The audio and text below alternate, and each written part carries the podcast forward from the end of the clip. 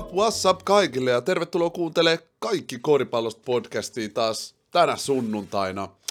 Ensinnäkin, pahoittelut kaikille viime sunnuntaista. Mä en saanut kaikki Koripallosta podcastia tehtyä mitenkään, eli laitoin mikin päälle, äänitin äh, lähes puolentoista tunnin podcastin, katsoin ja mikki ei ollut äänittänyt mitään. Eli tota... Uh, mikki oli rikki, kävi verkkokaupassa, sain onneksi vaihettua ja nyt me taas ollaan täällä ja uh, kahden viikon pikkunen tauko on antanut tietynlaisen chilli anglein tähän podcastiin, nimittäin nyt me käydään alkuun läpi All-Star Gamea ja sitten vähän mulla on pidemmältä ajalta dataa ja analyysiä siitä, että miten jengeillä menee. All-Star Breakin jälkeiset pelit on ollut musta tosi hyviä, varsinkin viime yönä oli ihan sairaat pelejä ja joo, eli ö, tässä jaksossa sukelletaan siis vähän pidemmällä aikavälillä näihin jengeihin ja niiden mahdollisiin tulevaisuuksiin, mitä, ma, mitä matseja mä oon siis kattonut, eli niiden jengien matseja analysoidaan. Mutta aloitetaan totta kai All-Star-tapahtumista. Mä katsoin kaikki All-Star-tapahtumat, äm, ja sen lisäksi mä katsoin Milwaukee vastaan Sixers-pelin, Wolves, Grizzlies, Clips, Lakers, Suomi-Slovenia, siitäkin mainitsen jotain loppuun, uh, Wolves, Sixers, B K Milwaukee ja Memphis Bulls. Mäpä nopeasti laitan tonne yhden muistiinpanon tosta Suomi-Slovenia-pelistä, tuli heti mieleen. Näin. Okei, okay, eli All-Star Weekend.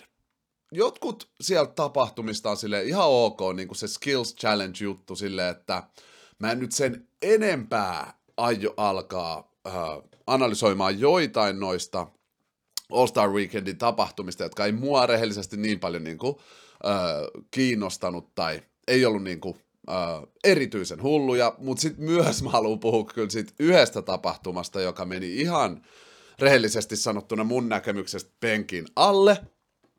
Ja totta kai tota, kaikki tietää, mistä mä puhun, eli donkkikisasta. Mutta aloitetaan, niin kuin porukka tietää, mä tykkään koittaa miettiä positiivisesti ja nähdä niin kuin sen hyvän, hyvän näissä asioissa. Niin ehkä aloitetaan ensin ö, kolmen pisteen three-point contestista, kolmen pisteen kilpailusta ja sitten puhutaan vähän donkkikisasta ja sitten All-Star Gameista. Eli toi three-point contest oli mun mielestä todella viihdyttävä ja hyvä. Sitä on jotenkin todella paljon niin kuin kivempi katsoa kuin esimerkiksi tätä Dunk Contestia tai sitten sitä Skills Challengea, joka itsessään ei ollut mikään farssi, mutta ei se Skills Challengekään mun mikään lempijuttu ollut. Cat voitti kolmen pisteen heittokilpailun, mikä on sairaan jees mun mielestä. Mä rakastan siis isoja miehiä, jotka heittää. Muutenkin Cat mulla on ollut vähän niin kuin, en sanoisi disrespect, mutta sellaista epäuskoa. Epäuskoa Cattiin tietyllä tavalla. Mä tiedän, että se pystyy tässä sulle numeroita ja on uskomaton pelaaja, mutta niin kuin Timberwolvesin ö, loppukauden suoritukset tai kausien suoritukset ei ikinä ole impressannut mua. Ja totta kai sit mä laitan siitä paljon vastuuta joukkueen parhaalle pelaajalle, eli Catille. Mutta hyvä nähdä silti hyviä suorituksia, muutenkin pelannut hyvin tällä kaudella. Timberwolves voi mahdollisesti päästä playoffeihin, se nähdään vielä, mutta ne on parempi jengi kuin ennen ja Cat on parempi pelaaja kuin ennen ja se itse sanoi, että se on tota, se asetti itselleen ennen tota three-point contestia aika paljon paineita, koska se sanoi, että se on the greatest big man shooter of all time. Come on, Cat. Kyllä sä tiedät, että Dirkillä olisi tosta aika paljon sanottavaa, mutta no hyvä, että se on itsevarma ja kyllä se sen tuolla three-point contestissa todesti, että to, todisti, että ainakin se osaa heittää. Siitä mä en sitä kyseenalaista tipakkaa.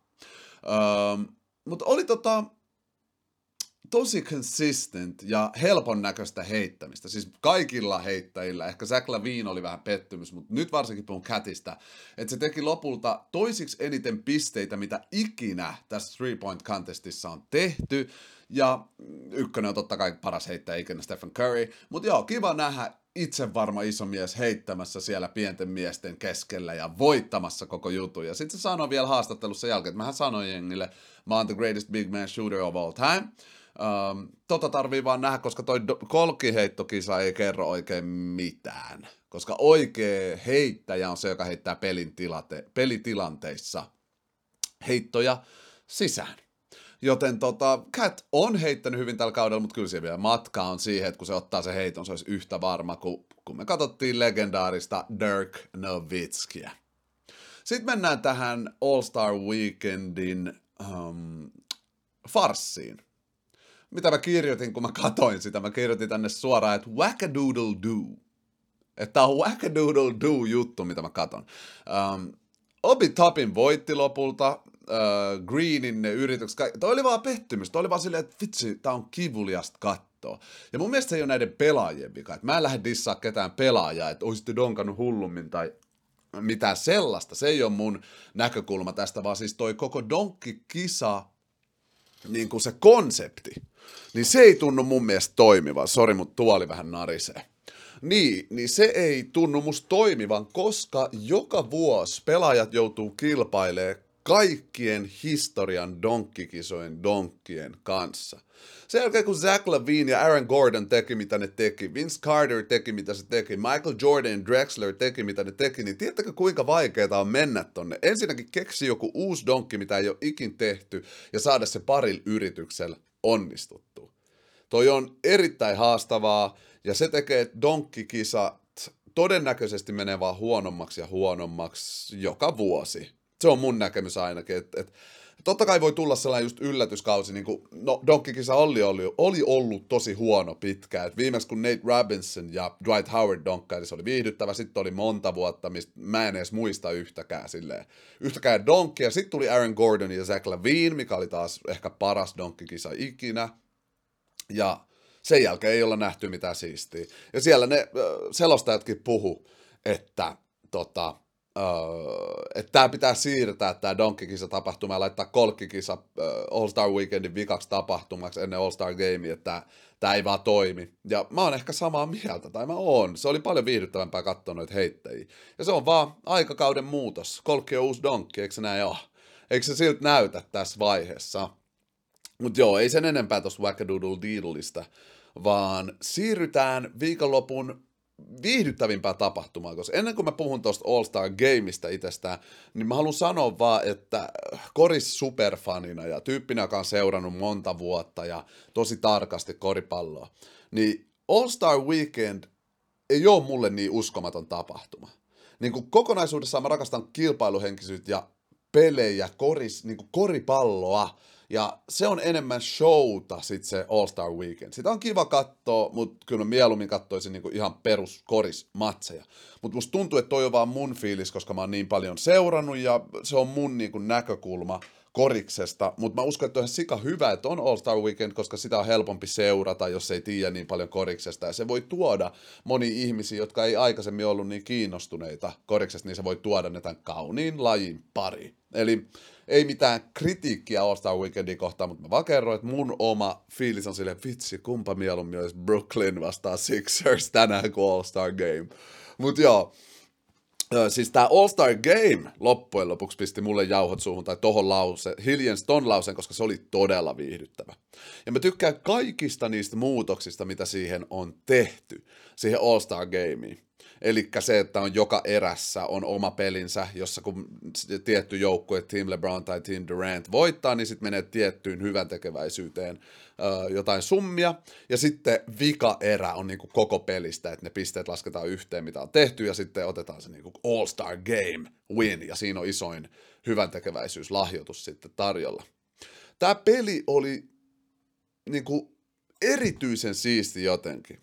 Kun me ollaan tässä koriksen murrosvaiheessa, eli tosi paljon kokemattomia nuoria, joilla on ihan uskomaton talentti ja niin kuin ihan sairas meininki vaan siellä koriskentällä kokonaisuudessaan, LaMelo-balleista ja Ja Moranteista puhun totta kai, mutta sitten siellä on, ja Garland of course, se pitää mainita, Garland, ja samalla siellä kentällä on liigan niin kuin isoimpia tähtiä ikinä, LeBron James, Stephen Curry.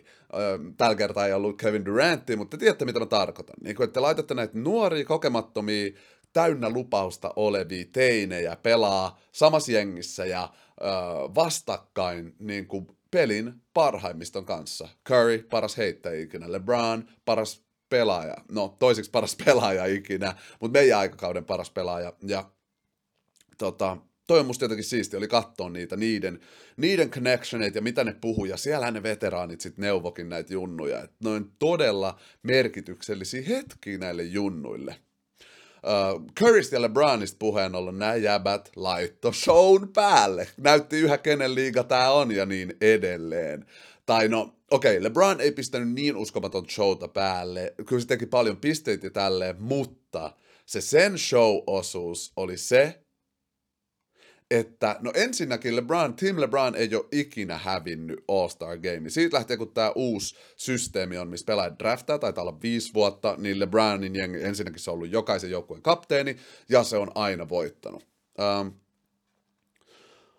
Siis pelin lopussa LeBron James otti pallon postiin LaVinea vastaan, ja tässä All-Star Gameshan pelataan scoreen, eli se, joka skoraa eka sata viisikymmentäyksi tai jotain tollasta, ja LeBronilla on pallo postis LaVinea vastaan, jengit on tasoissa, seuraava, joka skoraa, voittaa, ja LeBron otti sille patentiksi tulleen fadeaway-heiton LaVinen naamaan, buckets, Cleveland, this is for you, ja all that, koska siis All-Star Game pelattiin Clevelandista, mikä on LeBronin hima. Eli oli leija tollainen tarina siinä, kyllä sillä oli joku kaksikymmentäneljä pistettä ja se pelasi hyvin, mutta kyllä, kyllä siellä oli isompia suoriutujia. Ja huomattavasti tai selkeästi isoin suoriutuja oli Stephen Curry. Se heitti tässä All-Star Gameissa kuusitoista kolkkiin sisään ja tiputti viisikymmentä pistettä. Miettikää nyt Stephen Curry.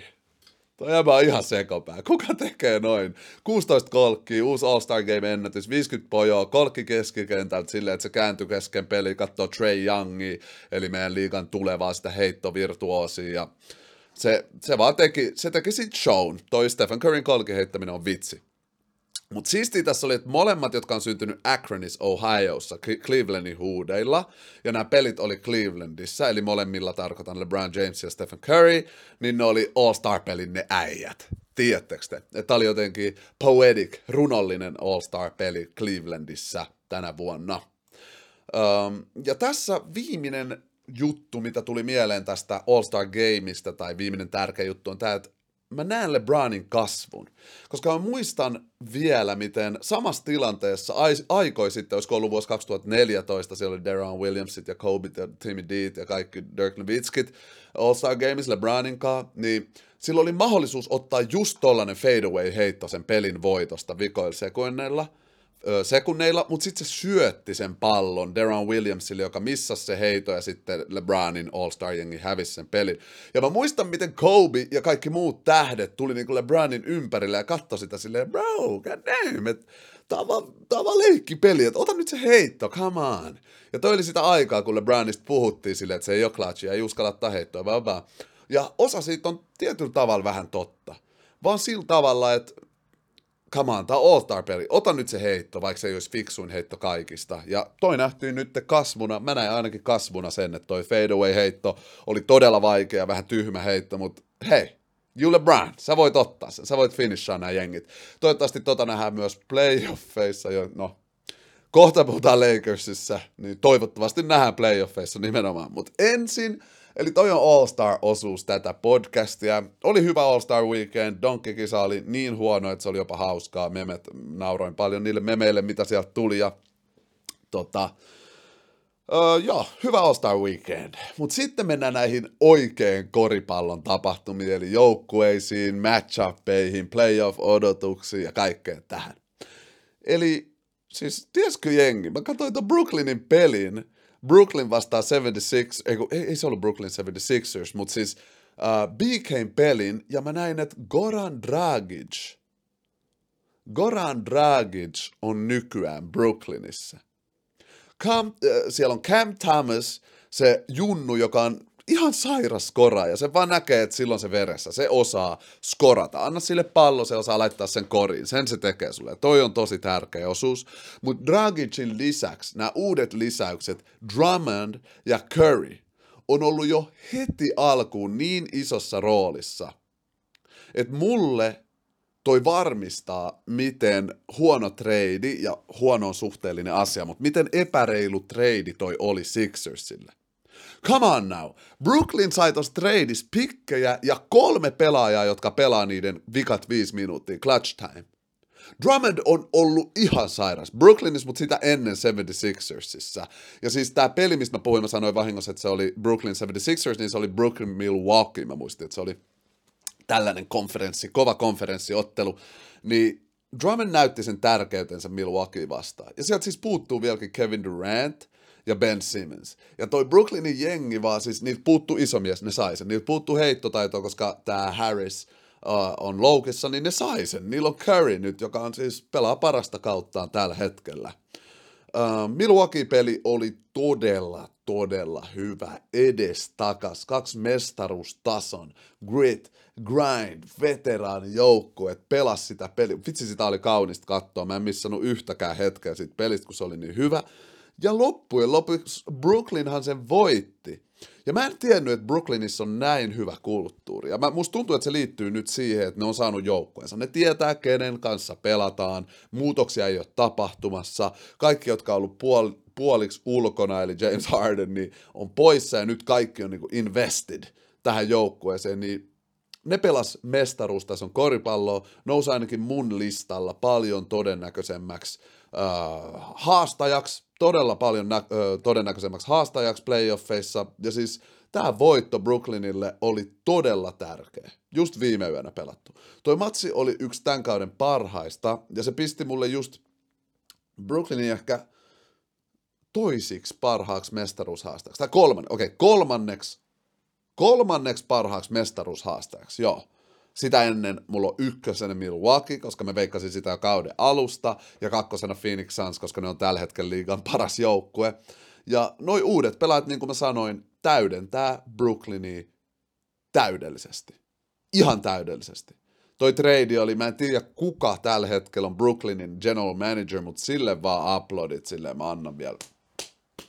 Oikeasti se. Niillä oli tarve koolle ja reboundaamiselle.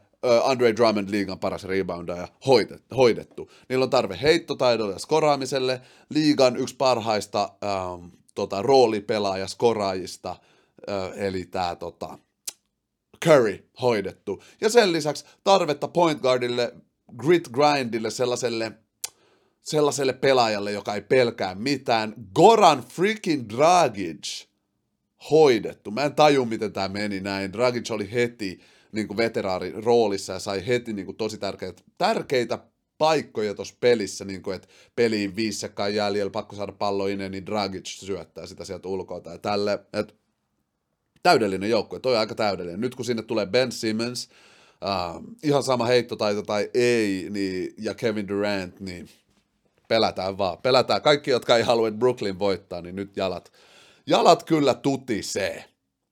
Milwaukee Bucks. Niilläkin on siis täydellinen joukkue. Ihan täydellinen joukkue. Tämä Ibaka-lisäys on niin helkutin tärkeä tälle jengille. Vaikka siis öö, ei Ibaka pelannut tuossa Brooklyn perissä mitenkään erityisen hyvin, mutta mä, mä tiedän Ibakan. Se O K C kasvatti. Mä seurasin sitä niin monta vuotta. Clippersissa siitä tuli niin tärkeä osa. Torontossa niiden mestaruusvuonna se oli erittäin tärkeä. Ibaka on Ibaka. Se puolustaa sulle rimaa. Se osaa heittää kolkkiin. Se on vaan veteraani. Tuo hyvää energiaa sinne pukkariin. Ja toi on hyvä lisäys. Varsinkin, kun P J Tucker menetys ja Lopezin epävarmuus, koska silloin se selkäleikkaus ja sanotaan, että se tulee takas, mutta mm, selkäleikkauksessa sen pitää aina nähdä, että miten sä tulet takas, että oot sä se pelaaja, kuka sun pitääkin olla, niin todella hyvin nämä kaksi menetystä korvaantuu sillä, korvaantuu keksi uuden sanan, että sulla on Ibaka ja Bobby freaking Portis peintis vääntämässä, ottamassa heittoja, puolustamassa ja johtamassa troopseja. Toi on niinku täydellinen korjaus siinä. Taas Milwaukeekin general managerille pienet uploadit, koska oikeasti miettäkää, miettikää. Uh, Portis tiputti Brooklyniin vastaan yli kolmekymmentä pistettä. Kahdeksan kolmosta.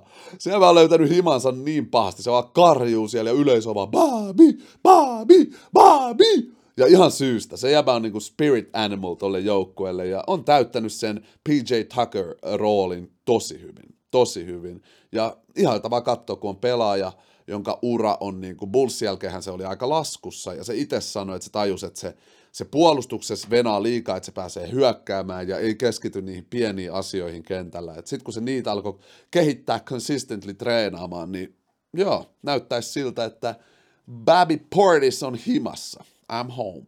Sitten seventy-sixers. Toissapäivänä. Ai ai. Hardeni eka peli. Hardeni eka peli Sixersissä on pelattu. Tiputti melkein tripla tuplan. Näytti pelaavan tosi hyvin Embiidin kanssa. Siis mä uskon, että Harden pystyy asettumaan tähän jengiin ihan täydellisesti. Mulla oli siitä kysymyksiä, varsinkin ennen tämän pelin katsomista. Yhä on tiettyjä kysymyksiä, että eihän mikään ole varma. Sitten kun niin yksi peli ei kerro mitään, sitten kun tulee vähän painetilanteita ja jengi on pukkarissa ja joku vähän dissasi jotain silleen, että se ei tykännyt, bla bla bla, niin voi käydä vaikka mitä. Mutta minä uskon, että James Harden asettuu tämän jengin kemiaan täydellisesti. Siellä on heittäjiä ja iso mies, joka on ihan pakko tuplata. Sixers on nyt legit mestaruus contender. top viisi. top viisi, Sale. Um, mä nyt sanon nopeasti, saattaa olla, että mä unohan jonkun uh, tämän top viisi contenderit. Ykkönen, Bucks. Kakkonen, Suns. Kolmonen, Brooklyn. Nelonen, Golden State. Vitonen, Sixers. Siinä. Sanokaa, jos mä unohin jonkun, tai...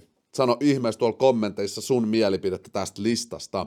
Ja nyt kun päästiin mainittiin noita kommenteista, niin hei, jos sä kuuntelet Spotifyn puolella, niin älä unoha käydä kommentoimassa YouTuben puolella samaa podcastia, samaa jaksoa sinne kommentit-osioon, sun näkemyksiä tai vastauksia näihin mun kysymyksiin tai kysymyksiä mulle, koska siellä community keskustelee kaikenlaisia siistejä korisaiheita ja joka podcastin lopussa, niin kuin O G-kuuntelijat tietääkin, niin mä menen katso sieltä muutamat kommentit ää, ja vastailee vähän teidän kyssäreihin. Eli jos sä kuuntelet Spotifyssa, käy ihmeessä kommentoimassa sinne. Jos sä kuuntelet YouTubessa, niin laita ihmeessä tykkäys tähän podcastiin, ää, tilaa tää mun kanava ja käy kertoa samalla tavalla tuolla kommenteissa sun korisnäkemyksiä, koska tälleen me kasvatetaan Suomen koriskulttuuria, meidän omaa korisymmärrystä, kun me avoimesti puhutaan kaikista näistä erimielisyyksistä ja eri asioista ja kysytään toisiltamme, että mitä helekuttia tässä koriksessa oikein tapahtuu. Eli käy kommentoimassa siellä, mä vastailen parhaani mukaan ja voin sanoa, että mä oon oppinut teiltä,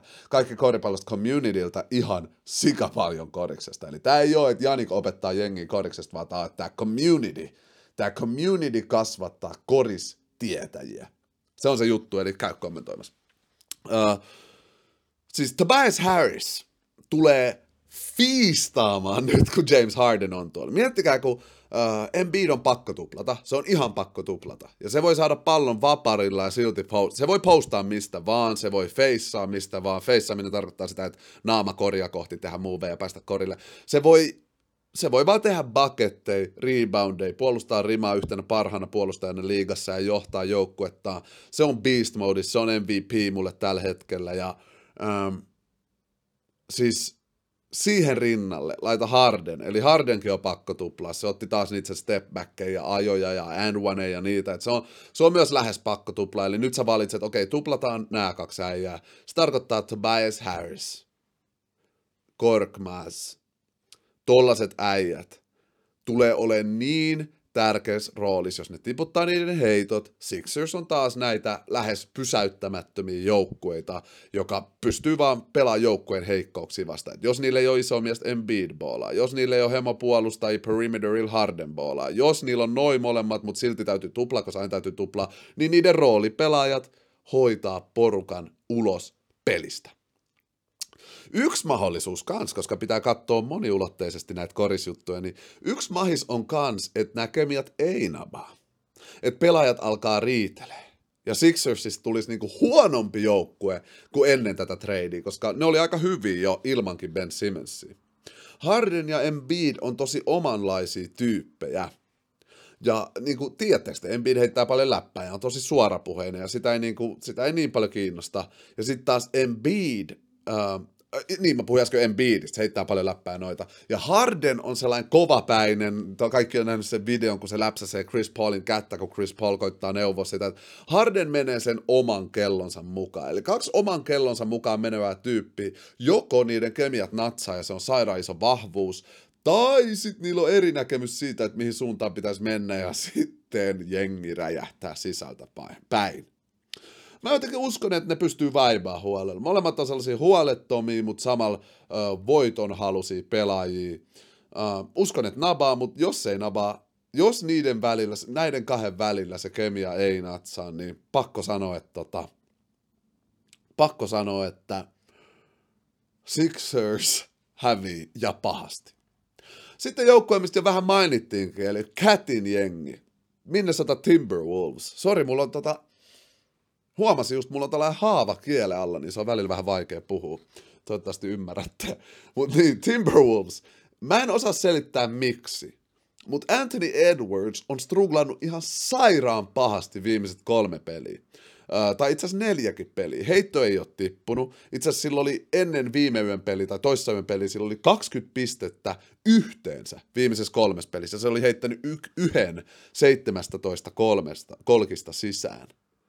Eli äh, Anthony Edwards on jotenkin jäässä. Mitä ne Timberwolves selostajat sanoi, että joo, että tätä ei ole ikinä nähty, että kohta Edwards on taas oma itsensä, ja mä uskon siihen, ei tollainen pelaaja vaan menetä taitoja, paitsi jos käy Space Jamit ja Alienit varastaa ne taidot, mutta kyllä tämä on silti vähän huolestuttavaa. Edwards on niin itsevarma ei ja kaikkea sitä, että mitä siellä tapahtuu, miksi sä oot niin kylmä? Loppujen lopuksi, vaikka tuo juttu on paha, niin kyllä mä uskon, että Anthony Edwards löytää oman pelinsä, ja se on Wolvesille erityisen hyvä juttu tässä Edwardsin jäätymisen aikana. D'Angelo Russell on ottanut sen tarvittavan roolin. Se on ollut nyt se kakkosäijä tuossa jengissä, jengissä ja on todella vakuuttava. Nämä kolme peliä on ollut todella vakuuttava ja se itse asiassa kokkas Grizzliesin. Siis D'Angelo vastasi yli jostain kahdeksastakymmenestä pisteestä tuon Grizzlies-pelin niin kuin vi- vikan erän pisteistä. Eli se joko syötti tai teki ne pojot. Se myös clutchasi ihan siinä lopussa. Se, se hoiteli Grizzliesin, niin kuin, niin kuin se olisi joku Jordan. Ja toi on leija, että niillä on tollainen eija, että ah, Edwards, sulle on kaikki ok, no mä voin ottaa sun roolin, ota sä mun rooli, let's freaking go. Ja kiva nähdä, että ice in his veins, uh, D'Angelo Russell on vielä se äijä, kuka se oli myös Brooklynissa. Se Sen pitääkin mun mielestä varmaan saada vähän lisää vastuuta. Vaikka nyt sitten Edwards, kun Edwards alkaa taas pelaa omalla tasollaan, niin kyllä mieluusti D'Angelo, mä tykkään jotenkin paljon D'Angelo Russellista, vaikka se ura alkoi vähän snitchisti. Äh, ei siitä se enempää, mutta tota, ähm, joo, mä siis mä toivoisin D'Angelo, D'Angelo Russellille isompaa roolia, vaikka kun Edwards tulee backiin. Sellaisia ajatuksia Timberwolvesista. Toivottavasti ne pääsee playoffeihin, ne playing gameissa luultavasti joutuu pikaisesti käymään, ja siellä sitten pääsee pelaamaan pitkästä aikaa tärkeitä win or go home pelejä. Eli niin, mä en nyt muista nimimerkkiä, mutta yksi kaikki koripallosta aktiivinen O G-seuraaja on aina YouTube-kommenteissa, niin on Timberwolves-fani, niin sun puolesta, bro, sun puolesta, veli, sä tiedät, sä tiedät, että mä puhun sulle, niin sun puolesta mä toivon, että sun jengi menee playoffeihin. Ansaitsitte sen, ja Cat ansaitsit sen kokemuksen vihdoin. Sitten joukkueesta, joka on ihan varmasti menossa playoffeihin, eli liigan toisiksi varmin, mä tiedän suurimmalle osalle varmin äh, mestaruussuosikki, mutta mun mielestä toisiksi varmin mestaruussuosikki Phoenix Suns. Niiden ensimmäinen, tai ei ensimmäinen, mutta pahin takaisku tapahtui vähän ennen All-Star Gamea, tai All-Star Weekendia. Chris Paul, C P kolme, peukalo murtunut, poissa kuusi kahdeksan viikkoa. Toi on niin ässistä. Kun aina tuntuu, että kun C P kolme on korkeammalla, missä on ikin ollut, parhaassa tilanteessa, missä on ikin ollut, niin käy jotain tällaista. Jopa se vuosi, kun ne meni finaaliin, toi viime vuosi, niin silloinhan sillä meni se olkapää ihan Bashaks Lakersin vastaan ekalla rundilla. Tämä on nyt Phoenixin ensimmäinen näin korkeatasoinen kova haaste tällä kaudella. Niillä on ollut ihan sairas flow ja voittaa mentaliteettia. Chris Paulin se niin kuin veteraanipresenssi on tehnyt siitä joukkueesta täydellisen masinan, niin tämä on ensimmäinen haaste, että se johtaa otetaan sieltä pois, ja nuoret jätkät pääsee nyt näyttää, että miten toimitaan ilman, että isi kattoo. Jotenkin huono kuvastus, mutta mä nyt pysyn siinä. Miten toimitaan ilman, että isi kattoo, niin tota, nyt nähdään Phoenixista vähän vielä syvempi ulottuvuus. Alkaako ne häviä matseja, koska niiden veteraani, veteraani vahvistus ei pelaa, vai pystyykö ne jopa pitää saman tyylistä recordia, ei ottaa tappioputkia ja tällaista. Jos ne siihen pystyy, niin mä sanon teille, fellas, että oh lord. Um, tätä peruskautta on jäljellä siis seitsemän viikkoa. Ja tämä tarkoittaa sitä, että playoffien alussa Chris Paul on joko poissa, tai sitten se on just tullut takaisin. Tämä voi olla ihan todella kova haaste. Jos miettii, että ekan rundilla tulisi vastaan vaikka, tämä on nyt läppä, että mä oon kirjoittanut tämän tuolla All-Star Weekendillä, koska mun Lakers-puheet ei tuo ole niin tätä rataa, mutta jos vaikka niitä vastaan tulisi Flown löytänyt Lakers playoffien ekalla rundilla ilman Chris Paulia, kirjoitin myös toivotaan, toivotaan, että se menisi jotenkin tolleen, niin se on, hy- tai se on kova haaste oikeasti Phoenixille, koska tuo johtaja playoffeissa on varmaan tärkein aspekti siellä, että vaikka, vaikka Devin Booker on mun mielestä Phoenixin paras pelaaja, niin kuin lahjakkain tähtipelaaja, niin Chris Paul on helposti niiden tärkein pelaaja, helposti niiden quarterback, pelinrakentaja, se joka pitää kaikki pelaajat aisoissa, linjoissaan ja tekee, että kaikki pelaajat rakastaa täyttää omaa roolia, eikä ole mitään egojuttui. Se tulee Chris Paulista, joten katsotaan mitä playoffeissa tapahtuu, jos, jos se seitsemäs viikossa pääsee takaisin, niin sitten se ehkä pystyy pelaamaan viikon, eli joku kolme regular season peliä ennen playoffeja, mikä olisi tosi tärkeää, mutta toi kuusi kahdeksan viikkoa ulkona tarkoittaa, että playoffitkin saattaa alkaa ilman. ilman Chris Paulia. Phoenixin valmentaja Monty Williams sanoi, että nämä jutut on pebasta, tai se ei nyt sanonut suoraan näin, mutta äh, että näitä osaa silti odottaa, koska ei ole ikinä ollut kautta, missä ei tapahtuisi odottamatonta shidiä. Eli, eli tota, Monty Williams, veteraanicoachi, vähän niin kuin on osannut odottaa tätä ja varmasti myös puhunut tästä siellä pukkarissa, että hei jätkät, nyt meillä on ollut hemoflow ja kaikki menee sika hyvin, mutta pidetään tämä mantra ja mentaliteetti vaikka, pidetään tämä mantra ja mentaliteetti vaikka me, tota, öö, meille kävisi jotain takaiskuja. Niin nyt nähdään, miten se joukkue sille vastaa. Öm, niin, siis mitä mä puhuin tuossa aikaisemmin Milwaukeesta, niistä aseista ja siitä, että niillä on sama juttu kuin Phoenixillä, tai mä en ole varma mainitsin, mainitsinko siitä, niin mä mainitsen nytten. Mä sanoin noin lisäykset, Bobby Portis, Ibaka, siellä on Drew Holiday, siellä on Giannis, siellä on Chris Middleton, mä just sanoin todella, todella, todella hyviä koripallopelaajia yhdessä joukkueessa. Ja siksi mun mielestä Phoenix ja Milwaukee on ainut joukkueet, joilla on niin paljon aseita, että se vastustaja ei voi ikinä tietää, mistä se seuraava nyrkki, se seuraava isku oikein tulee.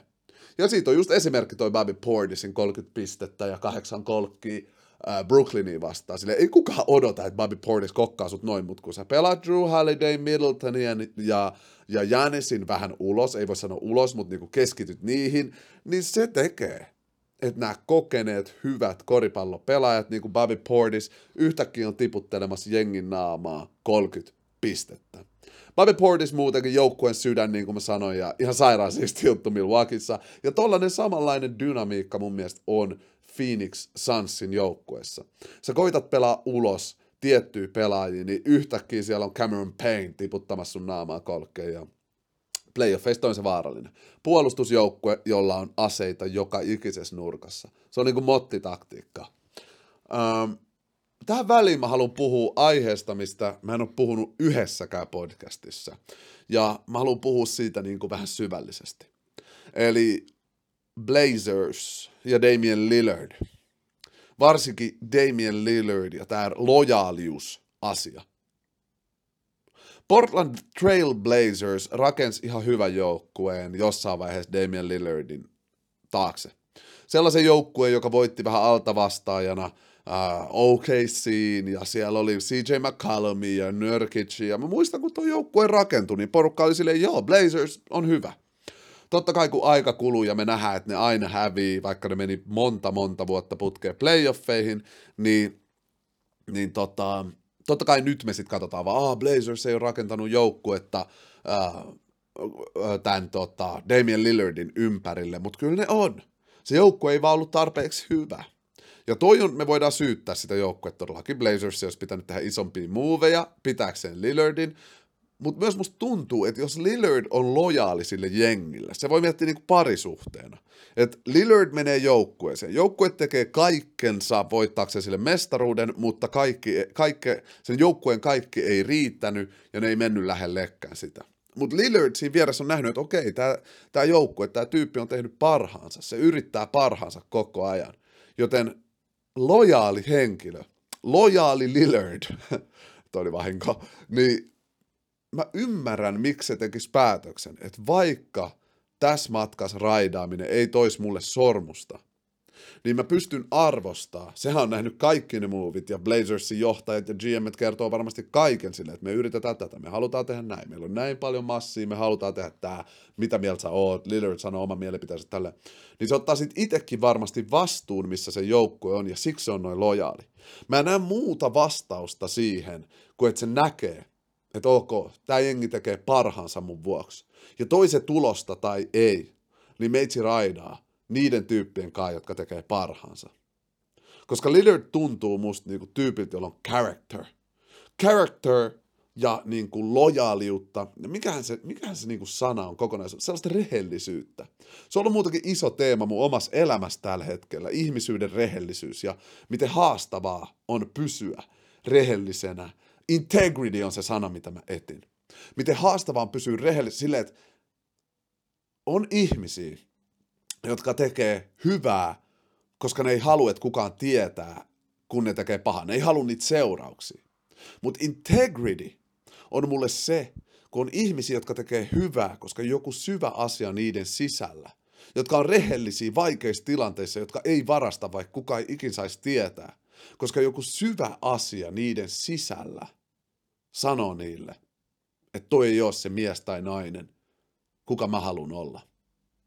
Se on integrity, kun se lähtee susta, ei siitä pelosta, että jengi ei tykkäisi susta tai voi ei, jos mä jään kiinni, niin siksi mä en tee, vaan siinä on jotain syvempää, jotain runollista, jotain tollasta. Mä oon nyt pohtinut sitä tosi paljon, että mikä sen tekee ja miten kehittyy siinä ja miten, kukahan ei ole täydellinen, me ollaan vaan ihmisiä, me tehdään virheitä.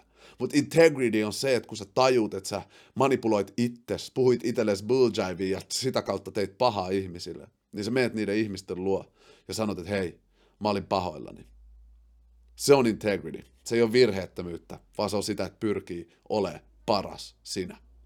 Ja tätä kautta mä uskon, että Damian Lillard, mä pystyn samaistumaan ja mä rakastan tota mentaliteettia. Mä koitan raidaa ton elämän niin kuin filosofian kanssa mahdollisimman paljon. Se on totta kai haastavaa tässä maailmassa, missä motiivit on paljon rahassa ja vallassa ja näissä kaikissa asioissa, mutta jossain paikassa mä uskon, että Lillard on tajunnut, että karman laki, mikä ikin se onkaan, että kun sä oot lojaali ja sulla on integrity, niin se kaikki maksetaan takas. Ei vaan rahana, vaan sielun rauhana. Sinä, että sä pystyt makaa sängyssä tai kattoo itseäsi peiliin ja sano hymyissä sun, että mä tykkään susta. Mä tykkään susta. Tiedättekö te? Mä en muuten tajuisi, tässä kulttuurissa, mikä nykyään tässä liigassa on, kaikki siirtelee jengejä koko ajan, ja meillä on Brooklyn, Milwaukee ja Lakers, jotka on ihan stacked, niin, niin tota, mä en näe muuta syytä tohon Lillardin valintaan olla loyal, kun mä just luin sen jonkun haastiksen jutun, ja se sanoi siinä vaan, että hei, että et, jos sen pitää olla niin, että mä en voita mestaruutta, niin se on niin, mutta että mä en oo vaan se tyyppi, joka vaihtelee jengiä. Että se, jos mä nyt voisin mun uran aikaan voittaa mestaruuden Blazersissa, se lahja olisi, se kokemus olisi niin paljon vahvempi, kuin että mä menisin nyt Brooklyniin ja voittaisin. Että vaikka mä en voittais, mä haluan ottaa sen riskin. Mä haluan uskoa siihen parhaaseen mahdolliseen kokemukseen niin paljon, että mä oon valmis menettää kokonaan sormuksen.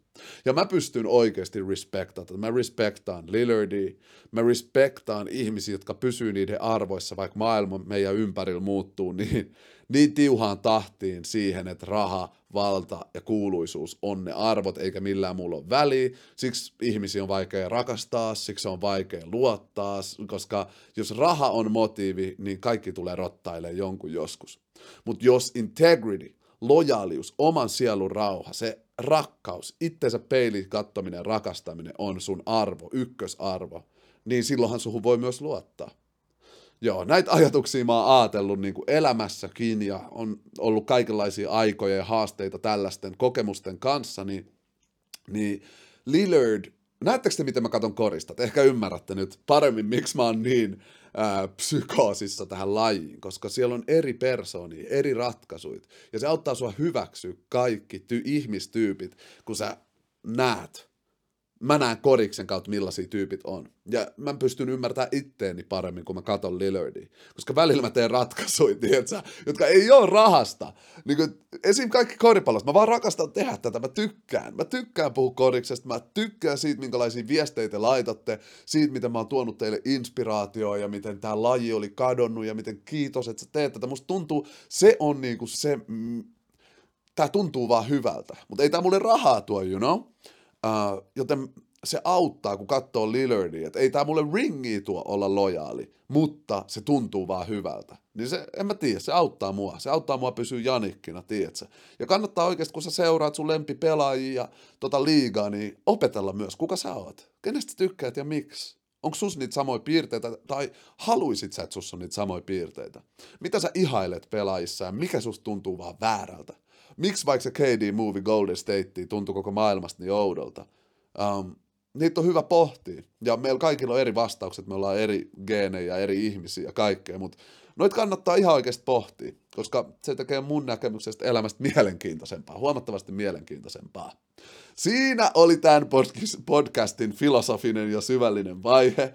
Ähm, niin kuin te olette oppinut tunteen, mutta mä tykkään miettiä asioita ja rakastan jakaa niitä ajatuksia, mitä mulla herää. Se jotenkin vapauttaa, kun saa olla oma itsensä. Ja silti on huomannut, että ilmeisesti tykkäätte, kun mä pälätän näitä juttuja. Että kiva, kiva kuulla, kiva, että kerrotte mulle, äh, jos fiilaatte. Ja kiitos paljon kaikesta tästä tuesta. Annatte Janikin olla Janik ja silleen.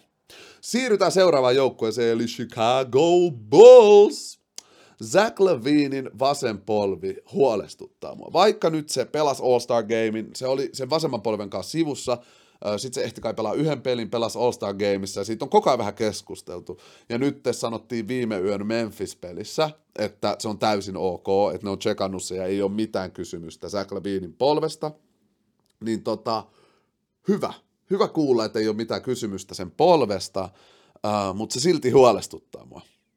Koska meno vaan menee nyt raskaammaksi loppukautta kohden. Pelaajat on sivussa, Caruso on sivussa, ja siis mä toivon parasta, että se saisi sen polven full-time kuntoon, ja mä toivon parasta, että toi on myös totta, että siinä polvessa ei ole mitään kysymystä. Leikattu polvi, jos on ö, ei-kontaktin tuomaa vaikeutta, se huolestuttaa mua.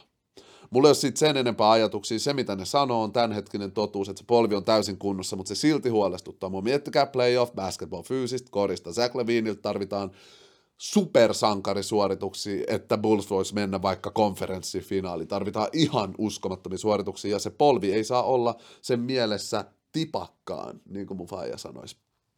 Ja Tristan Thompson siirtyi Bullsiin. Tämän jäbän grit, grind, hustle, Öö, vaan vahvistaa tätä Chicago Bullsin jo grit grind hustle-jengiä huolella. Mä tunnen Thompsonin tosi hyvin, kun mä katsoin kaikki Brownin Cleveland-pelit, ja Thompson oli siellä starteri, sentteri, ja se on sellainen pelaaja, jonka kaikki, joka ikinen joukkue tarvii. Se on sun roskakuski, öö, positiivisesti sanottuna. Se on se jäbä, joka taistelee jokaisesta hyökkäyslevystä, taistelee puolustuksesta, ja kun sille antaa pallon postiin, siellä on pari movia annettavana. Eli toi on ihan sika hyvä juttu niille ähm, tota, Bullsille, varsinkin kun niillä on Vucevic starterina, penkiltä tulee Hasli, ja ne on muutenkin Hasl-joukkue. Odota innolla nähdä, että kentällä on samaa aikaa Zach LaVine, DeRozan, Caruso, Tristan Thompson, ja tollasia ei Kobe White vaikka sinne vielä, niin mä odotan innolla nähdä, miten lockdownin oikeasti ja solmuun ne nämä muut joukkueet saa, koska mä uskon, että se solmu on varmasti tiukka. Joo, sellaisia ajatuksia Chicago Bullsista. Ja vielä tämä eilisyön peli, Chicago Bulls versus Memphis Grizzlies. Huhhuh, huhhuh, mikä matsi. Ja Morant yli neljäkymmentä pojoa. DeRozan aloitti aika kylmästi, heitti kai nolla kuudesta heitosta sisään, mikä on sille outoa. Mutta lopulta se oli perusdominoiva itse varma itsensä. Öö, peli meni ihan vikoille sekunteille asti tiukkana. Ja siis... Um, Se on maailman parasta katsoa, kahtaa tuollaista haslaavaa puolustusjoukkuetta antamassa ihan kaikkensa. Tämän pelin jälkeen ähm, kukaan, kukaan, kun tämän pelin katsoo, niin kukaan ei halua kohtaa kumpaakaan näistä jengeistä playoffeissa. Ihan sama kuinka, ihan sama onko se Phoenix Suns, joka menisi Memphisiin vastaan, tai, Bulls, äh, tai siis äh, Brooklyn, joka menisi Bullsiin vastaan. Kukaan ei halua kohtaa näitä jengejä, koska grit grind hustle joukkueet voi vaan aina yllättää ja ottaa hulluimpiakin supertähtiä vastaan voittoja. lopulta DeRozan heitettiin ulos pelistä, koska se koitti ajaa, ne oli kolme pistettä häviöllä, koitti ajaa, ihan selkeä kontakti ainakin mun näkemyksestä, ja uh, se sitten ei vihelletty, niin DeRozan kilahti ja heitettiin ulos. Mutta hyvä peli. Sitten mä ajattelin, että vois vähän pohtia niin kuin LeBronia. Uh, kun mä mietin, kirjoitin tuohon, että Lakers-tilannekatsaus. Mutta mitä siinä nyt on katsottavaa? Tiedättekö te? Mä sanon samat jutut joka helkutin viikko. Mä nyt nopea tilanne katson. Lakers is whack. Niiden toiseksi parasta jopa parhaaksi pelaajaksi listattu Anthony Davis on taas loukkaantunut yli kuukauden.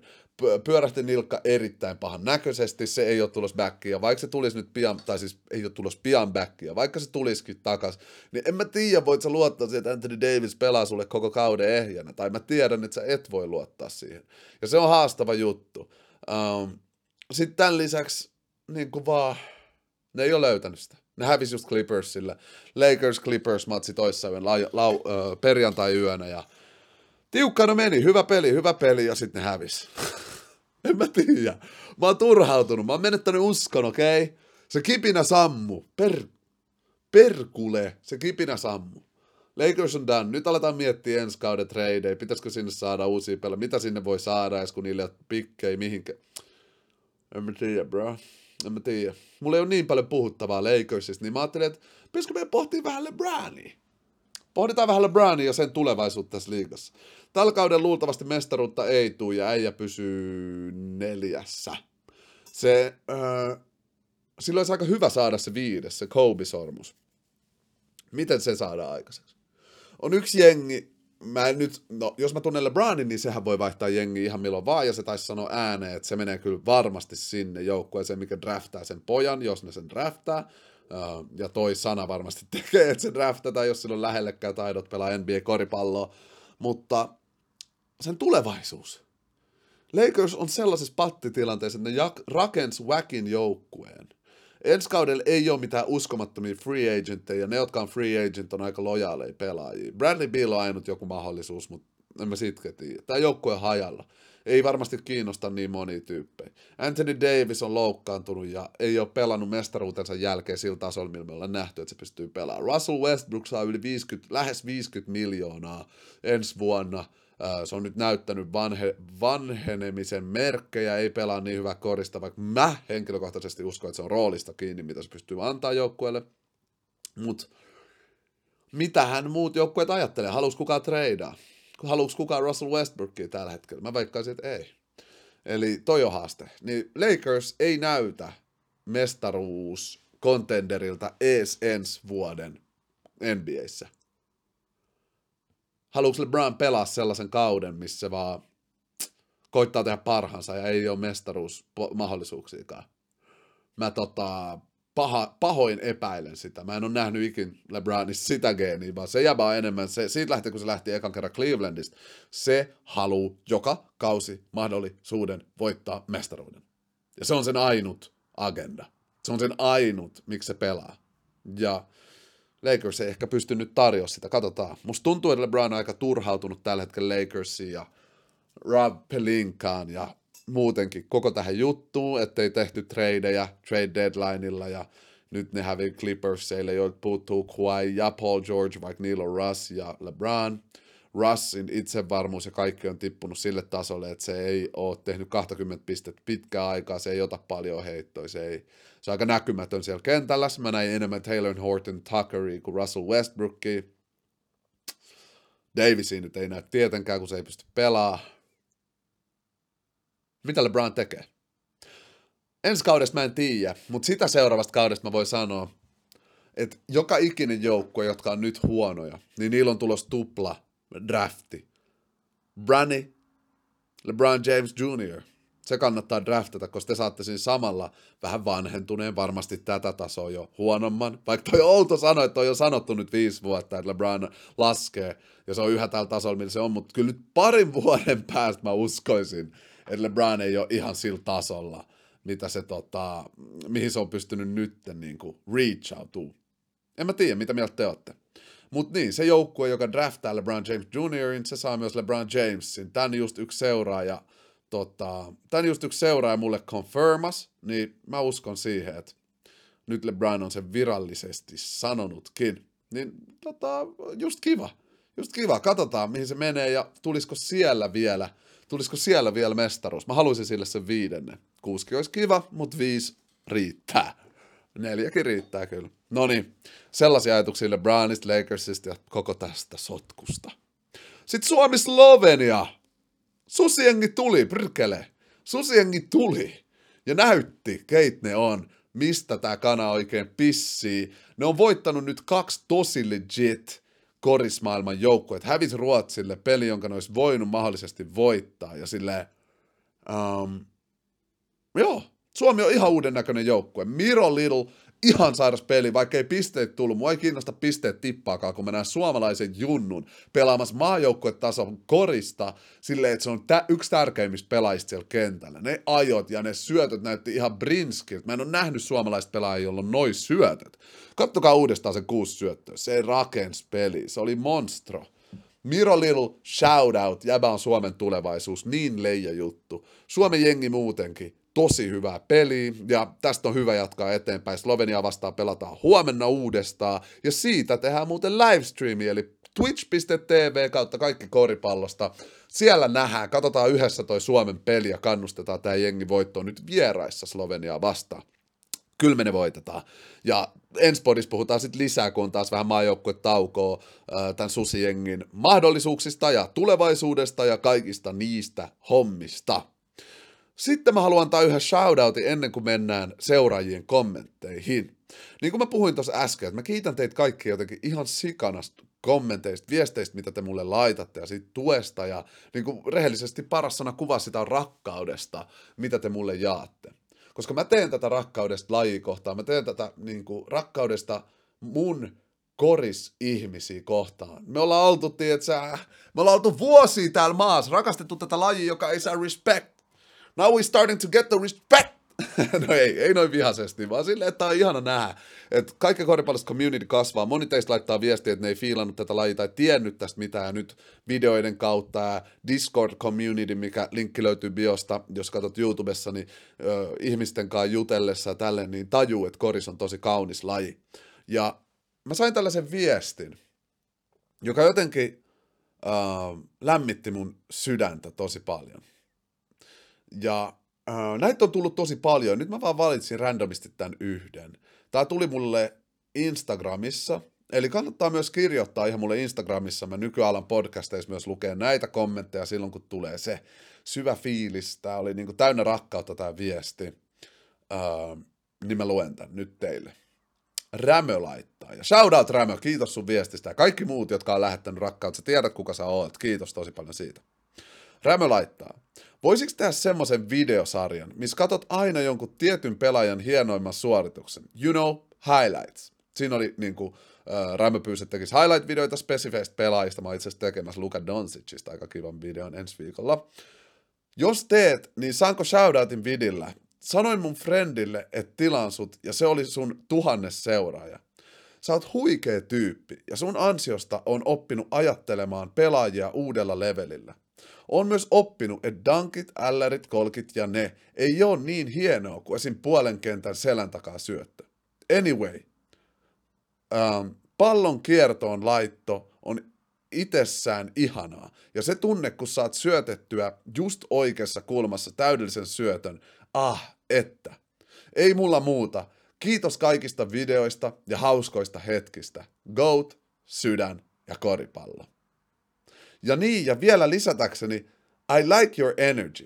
Siitä tulee paljon haippia, miten reagoit kaikkeen. Tulee aina semmonen oma leveli sille hommalle. Ja voit käydä kattoo, jos kiinnostaa mun TikTokissa. Siellä on N B A-edittäjä, mun oma clips, mun TikTok. Mä lupaan, että tuun joku päivä ja voitan sut kadun yksi vastaan yksi. Aakaa, sieltä tuli. Ensin annetaan rakkautta ja sit tulee haaste. Hey, I love it, man. Toi se koriskulttuuri. Mä laitan ton ylös, koska we gon' play. Ja mä kuvaan sen ja se tulee YouTubeen, Rämö. We gon' see. We gon' see. Hauska, Rämö, kun mä just samaan aikaan tässä äänitään, sä kirjoitit ton äh, lisäyksen tohon. Sika hauska, sika hauska. Niin kiitos sun viestistä ihan sikana ja Uh, on ilo tehdä näitä videoita. Ja sikakiva kuulla, että niinku joku mun energiassa, joku siinä. Musta tuntuu, että se liittyy siihen rehelliseen tunteeseen, mikä mulla on tätä lajia kohtaa, että siinä tulee joku uusi leveli. Mutta ihanaa, että sä pystyt sen huomaamaan ja kuulet ja vielä tuut kertoa siitä mulle. Siitä tulee tosi hyvä fiilis ja mä tiedän, että mä teen oikeat juttuja, mä oon oikeassa paikassa ja tästä jatketaan. Kiitos tosi paljon, Rämö, sulle tosta viestistä. Ja noita oli tosi paljon muitakin ja mulla on vähän sellainen kiusaus tai halu nyt lukea noita muitkin teidän ihan todella, todella niin kuin kannustavia viestejä, mutta Uh, tehdään niitä seuraavissa podeissa, koska tämä saattaa venyä ikuiseksi tämä podcasti. Se ei varmaan kaikki haittaiskaan, mutta koitetaan pitää tämä tässä puolestoista tunnissa vielä on aikaa, ja meidän pitää lukea noi teidän YouTube-puolen kommentit, tai ainakin mahdollisimman monet niistä. Uh, Eli aloitetaan niistä. Kiitos Rämö sun viestistä, kiitos sun supportista, kiitos kaikille muillekin supportista ja rakkaudesta, mitä te lähetätte. Se on mulle ihan sairaan tärkeät tyypit. Niin kun, mä tiedän näitä sanoja kuulee ja mä oon itekin tiedätkö, kun mä oon seurannut jotain YouTube-kanavaa ja ää, kuunnellut podcasteja ja jengi sanoo tota, niin se, se tuntuu siltä, että tyypit välillä sanoo noita asioita siksi, että ne kuuluu sanoa. Mutta nyt kun mä oon tehnyt tätä, oikeasti kun mä luen teidän viestit, niin se vaan tuntuu syvällä jossain tosi, tosi hyvältä. Ja silleen, että on arvostettu, ja kaikkihan me halutaan jo tykätä olla arvostettuja, kun me laitetaan paljon töitä ineen sen eteen, että me ollaan niitä ihmisiä, keitä me ollaan. Kyllä te tiedätte, mistä mä puhun. Mennään näihin YouTube-kommentteihin. Elikkä, ennen kuin mennään niihin, niin mä sanon vielä, jos kuuntelet Spotifys meidän YouTuben puolelle, saman podcastin eli jakso kaksikymmentäkuusi alle, käyt kysyä kysymyksiä kodiksesta, kertoa sun ajatuksia, jos mä oon puhunut täällä jotain ihan höpölöpöä sun mielestä, tai jos oot täysin samaa mieltä munkaan jossain jutussa. Öö... Niin, jos sä kuuntelet Spotifys, menet YouTube-puolelle, jos sä kuuntelet YouTubessa, niin käypä kommentoimassa tonne alas. Käypä kommentoimassa tonne alas, mitä ajatuksia heräsi tästä podcastista, ja ootko samaa mieltä, eri mieltä, tai mitä kysymyksiä sulla onkaan mulle. Kiitos paljon siitä, mun lempiosa, niin kuin mä oon sen, käydän varmaan joka podcastissa, mun lempiosa on tää kommenttien lukeminen, kun tota, uh, niin, on tekemisissä teidän kaa, ja kuulee teidän ajatuksia, ja tälleen. Mennään ensimmäiseen kommenttiin. Revareu kirjoittaa, tosi hyvä podi jälleen kerran, faja, faja, faja, faja, ja kiitos shoutista. Miksi juuri olisit fanittanut Philaa tai Memphisiä, jos et saisi Lakersia? Videoidea, tee oma N B A-rosteri, joka kokkaisi N B A:ssä. Okei, okay, toi videoidea on legit, mä laitan sen suoraan ylös videoidean.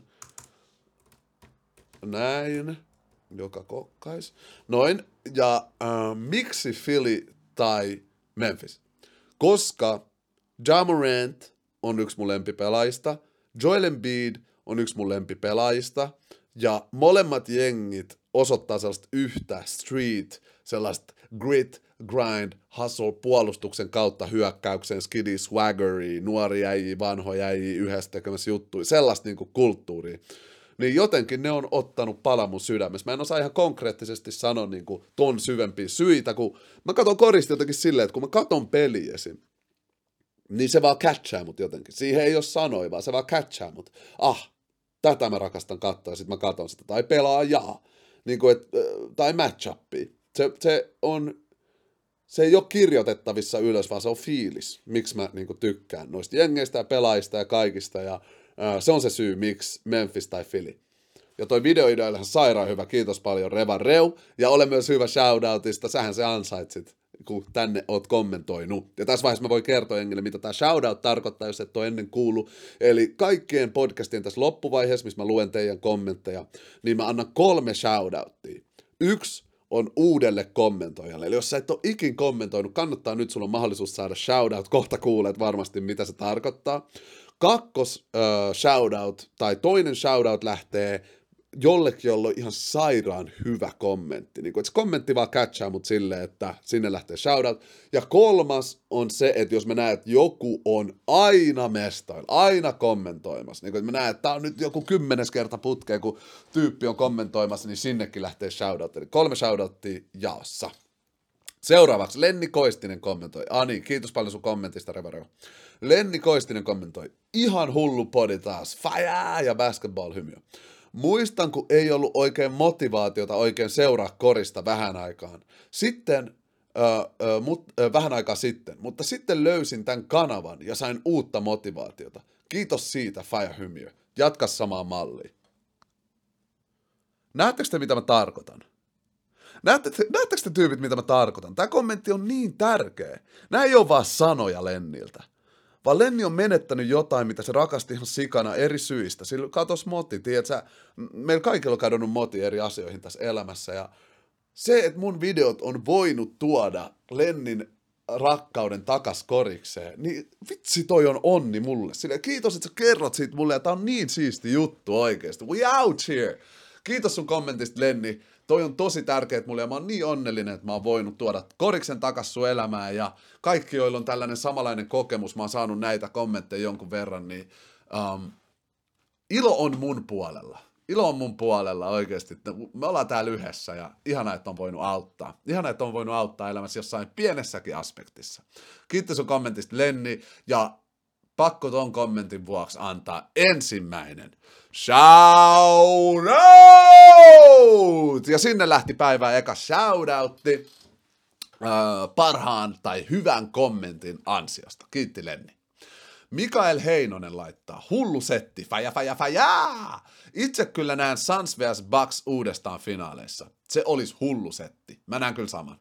Mä näen saman. Ne on mun kaksi ennakkosuosikkiä, ne näkee finaaleissa ja sit Giannis näyttää meille jotain, mitä me ei olla ikin nähty finaaleissa. Ottaa sen toisen sormuksen ja two-peatin. Se on mun näkemys. Um, ja se nähdään pian. Ja olisi kyllä ihan sairas setti, koska musta Suns on parempi joukkue kuin viime vuonna. Milwaukee Bucks on kovempi veteraanijoukkue kuin viime vuonna hyvin lisäyksillä. Että joo, odotan sitä innolla. Veeti laittaa. Osaatko kertoa sun kaikkien aikojen All-Star-joukkueen? Hyvä jakso jälleen kerran. Rehellisesti sanottu, mä en kyllä osaa kertoa tuota sulle. Niin kuin, toi on haastava, koska All-Star-joukkueet on niin kuin aina vähän ylihyviä. Niitä on vähän vaikea alkaa, niin kuin, uh, niitä on vaikea alkaa arvioimaan. Tän kauden Le- Team LeBron, vitsi. Ei niitä voi voittaa. Se on, sen voisi sanoa parhaaksi. Mutta sitten myös miettikää se, missä oli Kobe.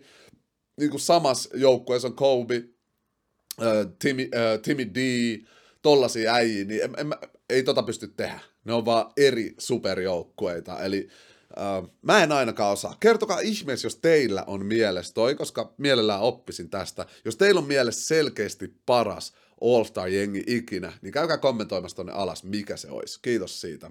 Ja kiitos sun kommentista, Veeti. Seuraavaksi Onni Roinen laittaa. Toivottavasti Ben Simmons saa itsevarmuutta Netsissä. Kuitenkin huikea puolustaja ja pelintekijä. Toivottavasti sen taidot ei mene hukkaan.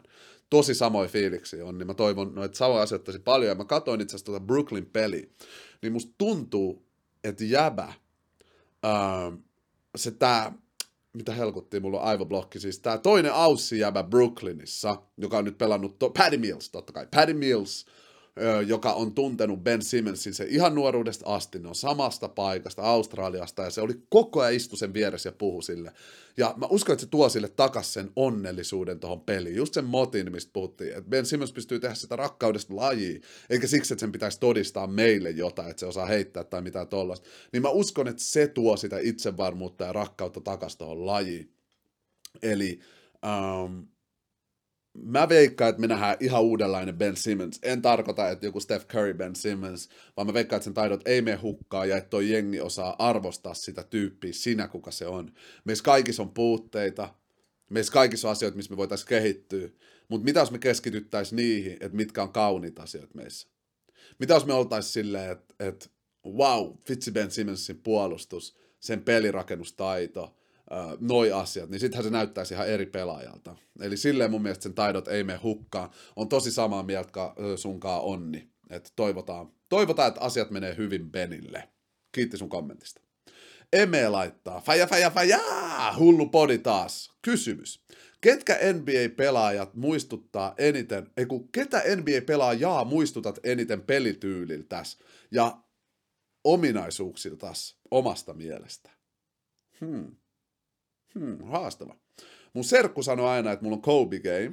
Mä en itse sitä silleen näin joo. Mulla on yksi post fadeaway ja paljon ajoja. Niin kuin varmaan kasi Kobesta puhutaan just sit ekasta kaksikymmentäneljä Kobesta. Mä en itse ehkä ihan näe sitä. Ketäköhän pelaajana eniten muistuttaisin? No nyt jos mä sanon, totta kai mä haluan sanoa joku supertähden. Totta kai muistakaa, että on vaan ketä mä muistutan. Ei, että mun mielestä mä oon niin hyvä kuin ne. Ähm, niin se on musta DeMar DeRozan salee. DeMar DeRozan, hiljainen, kentällä, ää, tai hiljainen, niin kuin, tietyllä tavalla hiljainen, mutta samalla koko ajan keskittynyt peliin, paljon ajoja ja midrange shotteja, kolkkeja vaan silloin, kun se tuntuu siltä. Eli kolkit ei ole niin kuin, mikään iso, ah, mutta toi haava mun kielessä, mikään iso osa. S on nyt vaikea. Niin, ähm, DeMar DeRozan varmaan. Jos tulee joku muu mieleen, niin mä kerron ihmeessä, mutta kyllä ne ajot, mä rakastan ajaa, mä rakastan tehdä työtä paintissä, ja mä rakastan syöttää, niin se ehkä ei ole niin DeMar DeRozania. Et mä, jos mä näen vapaa miehen, mä annan sille, koska se rakentaa koko peliksen yhden kulttuurin. Yksi syöttö on paljon syvempi asia kuin yksi syöttö.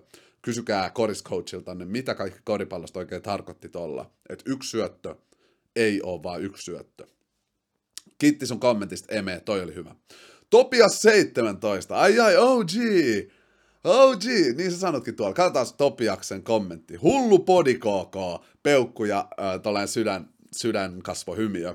Mähän on yksi O G-followereista, ja kelasin kun aloit podaa, että nää, mä, nä, mä en, ei mua nää kiinnosta, mut kävin äsken kolmen tunnin lenkillä ja kuuntelin tän ja sitä edeltävän podin, ja pakko myöntää, että tosi mukavaa kuunneltavaa oli. Ja nyt kaduttaa, etten alusta lähtien ruvennut kuuntelemaan näitä podeja.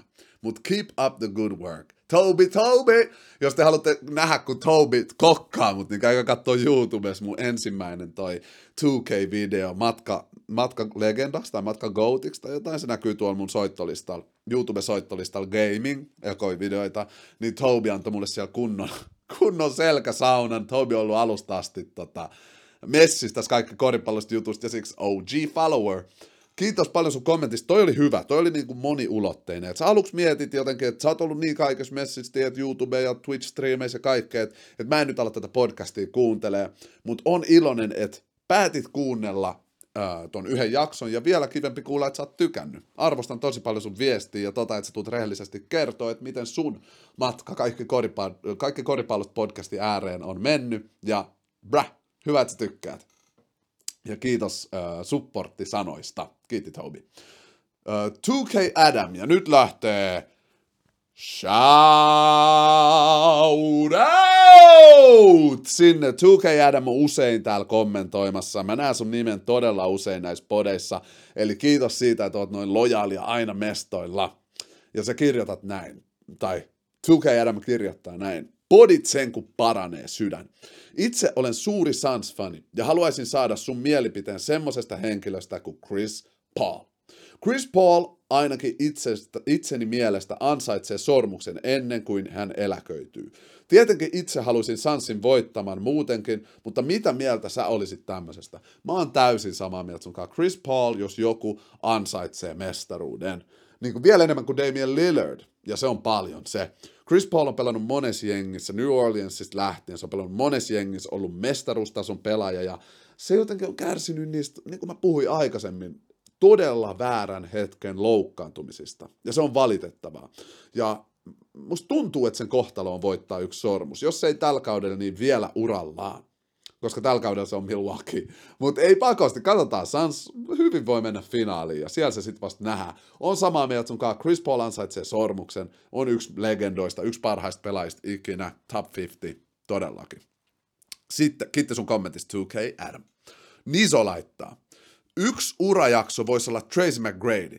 Kukaan ei legit puhu melkein yhtään Tracystä, vaikka oli todella hullu pelaaja. Harmi, harmi vaan, kun tuli loukkaantumisia ympäri. Joo, siis T-Mac on yksi mun lempipelaajista, siksi mä oon tehnyt ton highlight-video, joka löytyy mun kanavalta, highlightsit reaktioilla soittolistasta, tai kirjoitat vaan T-Mac highlightit tai Tracy McGrady highlightit reaktioilla. Se on yksi mun lempipelaajista, ja Kobe itse sanoi, että T-Mac oli kaikki, sillä oli kaikki, mitä mulla oli, ja se oli isompi. Toi periaatteessa tarkoittaa, että itse King Mamba sanoi, että Prime Mac, T-Mac oli parempi kuin se. Uh, loukkaantumiset, polvivammathan se meiltä vei. Me ei nähty ikin T-Macilta sitä uh, parasta mahdollista niin kuin, suoritusta primea tietyllä tavalla, ainakaan pitkään, ja se on harmillista kyllä. Toi urajakso-idea on tosi hyvä, tosi hyvä idea, ja mä laitan sen ylös ja alankin käsikirjoittaa sitä sitten. Kiitti ideasta, Niso. Olli Kemppinen sanoo, hullupodi. Tosi hyvä fitti Seth Curry ekassa pelissä, kaksikymmentäkolme pistettä. Mitä mieltä, tuleeko Ben Simmons fittaamaan samalla tavalla, kun Brooklyn on hyökkäävä joukkue ja Ben puolustaa joten mun mielestä tulee. Ehkä hu- huom... Ootas, mitäs tossa lukee? Tulee ehkä huom, ehkä fi- fittaa hyvin. Mun mielestä tulee ehkä huom, ehkä, niin, niin fittaa hyvin. Tsemi jatkoon tähti tähti. Tästä koko vuoden paras sarja. Vitsi Olli, kiitos ensinnäkin paljon sun supportista. Arvostan ihan sikana, I love that man. Kiitos, toi, toi lämmittää sydäntä, niin kuin on sanonut tässä podissa miljardi kertaa. Ja um, mä uskon, että Ben Simmons tulee fittaan. No mä äsken tossa just puhuin siitä, että, että myös sellaisella psykologisella tasolla, kun siellä on Patty Mills ja uh, paljon hyvää hyökkäystä, ja ne tarvitsi puolustusvoimaan, ja Ben Simmons sinne tuo, sillä tulee arvokas olo, ja sen rooliin tullaan kunnioittaa, niin uskon todellakin, että tulee fittaa. Kiitti sun kommentista, Olli. Sitten Veikka Hänninen sanoo, hullu podi taas, faja, faja, faja, faja. Voisiko ensi podissa puhua Jordan Poolista ja siitä, miten siitä on tullut The Third, uh, third splash, splash Bro? Jordan Poole on just se, mitä Golden State tarvii. Niiden penkiltä tuleva monsteri. Playoffeissa Jordan Poole joko rulaa tai sulaa. Vau, wow, mä just keksin tuon. Koska playoffeissa ei ole nähnyt tuossa muodossa. Mä uskon, että se rulaa, mutta on mahdollista, se on aina mahdollista, että se playoffien tuomat paineet ja se ihan eri koripallon muoto pistää jonkun sulamaan. Mä en usko niin, ja mä, mä näen sen kolmantena Splash Brona, niin kuin sä sanoit, ja tosi hyvä pelaaja, täydellinen, täydellinen osa tuota joukkuetta. Kiitti kommentista Veikka Hänninen. Niso sanoo, on samaa mieltä tradeista. Ben Simmons, Seth Curry ja Andre Drummond sopii täydellisesti Netsiin. Heti kun Durant yms tulee takas, niin kuka pysäyttää Netsin, kun ne pääsee siihen tiettyyn zoneen? Mutta hyvä podi jälleen kerran. Näitä on todella kiva kuunnella. Ensinnäkin kiitos tosi paljon. Ja joo, tuossa puhuttiinkin tässä podissa. Mä oon vaan enemmän ja enemmän sitä mieltä, että Brooklyn voitti ton tradea ihan, ihan uuden levelillä nyt. Eelis Leisten, ja mä aina mestoin. Hitto kun toi shoutti meni jo, mutta kyllä sä tiedät, kyllä sä tiedät, mä näen sut, mä näen sut Eelis. Kirjoittaa hullu podi jälleen, faja, faja, faja. Mitä muuten tykkäät sellaiset pelaajasta, jotka flexaa toisten naamaa huolen? Reellisesti mä fiilaan sitä, mutta siinä on omat, omat niinku juttunsa. Se voi mennä rajan yli, se voi olla silleen, mä en jaksa tätä. Tai se voi olla silleen, aah vitsi toi leija. Ja silloin kun se on mun mielestä leija, niin siinä on tietty sellainen pilke silmäkulmas aina. Että se on tietyille pelaajille tehty ja siinä on sellaista tiettyä friendillistä rakkautta. Ja ei tarvitse olla sitä friendillistä, mutta se pitää olla hyvä, hyvin, hyvän maun rajoissa sen huutelun. Mutta kyllä mä oikeasti tykkään flexaamisesta ja noista jutuista. Mä itse en sitä niin paljon kentällä tee. Mä oon enemmän niin kuin vastaava, vastaava huutelija. Että kyllä mulla niitä...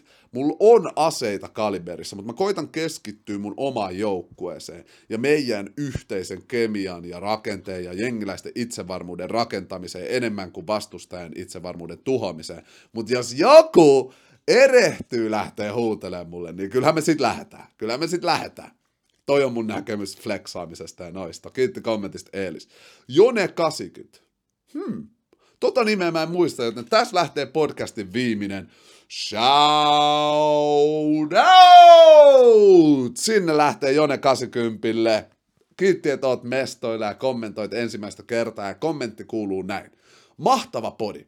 Toivon, että pikkuhiljaa, kun koris kasvaa Suomessa ja sun kontentin takia Suomi-junnut innostuisi pelaa enemmän korista lätkän ja fudiksen sijaan. Videoehdotus olisi Detroit Pistons Isaiah Thomas, koska oli aikanaan tosi hyvä pelaaja ja taisteli Birdin, Magicin ja Jordanin kanssa ja onnistui voittamaan pari mestaruutta. Mutta siitä ei puhuta tarpeeksi, koska Pistons oli bad boys ja kaikkien beefit Jordanin ja muitten kanssa. Todellakin. Siis mun frendi on puoliksi Detroitista ja me aina puhutaan senkaan Bad Boy Pistonsista, koska no, silloin, silloin täis sinne. Ja siis mä oon samaa mieltä, niin kuin, että aliarvostettu tähti on Isaiah Thomas. Ihan sama kuinka loppujen lopuksi asshole tai joku juttu se jäbä oli, ja mä uskon, että se kyllä oli, niin ei sen pelitaidot, niin kuin te tiedätte, O G tietää, mä sanon aina, pitää osaa appreciate greatness. Jos se jäbä pelasi uskomaton korista, kyllä me voidaan niin sanoa, vaikka me ei tykättäisi sen persoonasta. Eli vois kyllä tehdä Isaiah Thomas-video, uh, uravideo tai highlight-video piankin. Hyvä idea, Jone, ja kiitos paljon. Uh, ma, toi on just, mitä sä tohon kirjoitit, niin se on mun goal. Et hiljalleen, niin kuin se on jo tehnytkin, koris kasvaisi Suomessa. Mun kontentti, mutta myös susijengin pelaaminen, korisliigan tason kehitys, kaikki ne tyypit, jotka tekee työtä taustalla, te, uh, kaikki koripallosta community, uh, jotka kertoo mulle kommentteja, jakaa videoita, kaikki, kaikki me koristyypit olla vastuussa siitä ja saadaan kredit siitä, kun Suomi-koris tulee kukoistaa vielä isommin kuin tänä päivänä, ja mä sanon teille, se on taattu. Mä näen sen jo. Mä näen sen aallon, joten nyt vaan odotellaan, kun porukka hyppää messiin. Äh, kiitti sun kommentista tosiaan.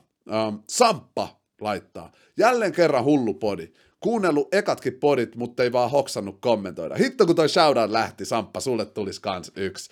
Ähm, Kiitos sun kommentista. Ja sitten mennään viimeiseen kommenttiin, minkä mä täältä otan, kun nykyään te, teitä on niin moni kommentoijia, mm, että mä en kerkeä oikeasti puolestoista tunnissa lukea kaikki, ja sillä mä koitan valikoida, täältä vähän kattelen ja surffailen ja valitsen täältä nämä tota, kommentit sen mukaan, mikä tuntuu chilliltä.